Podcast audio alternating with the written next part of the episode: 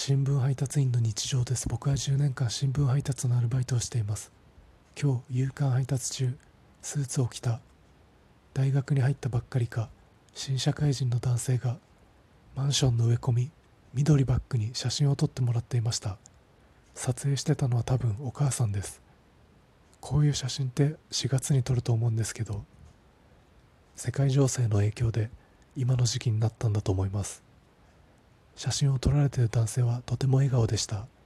ただ後でフォルダを見返したら1枚だけカメラ目線からずれて無表情になった写真があると思います。それ。僕と目が合ったやつです。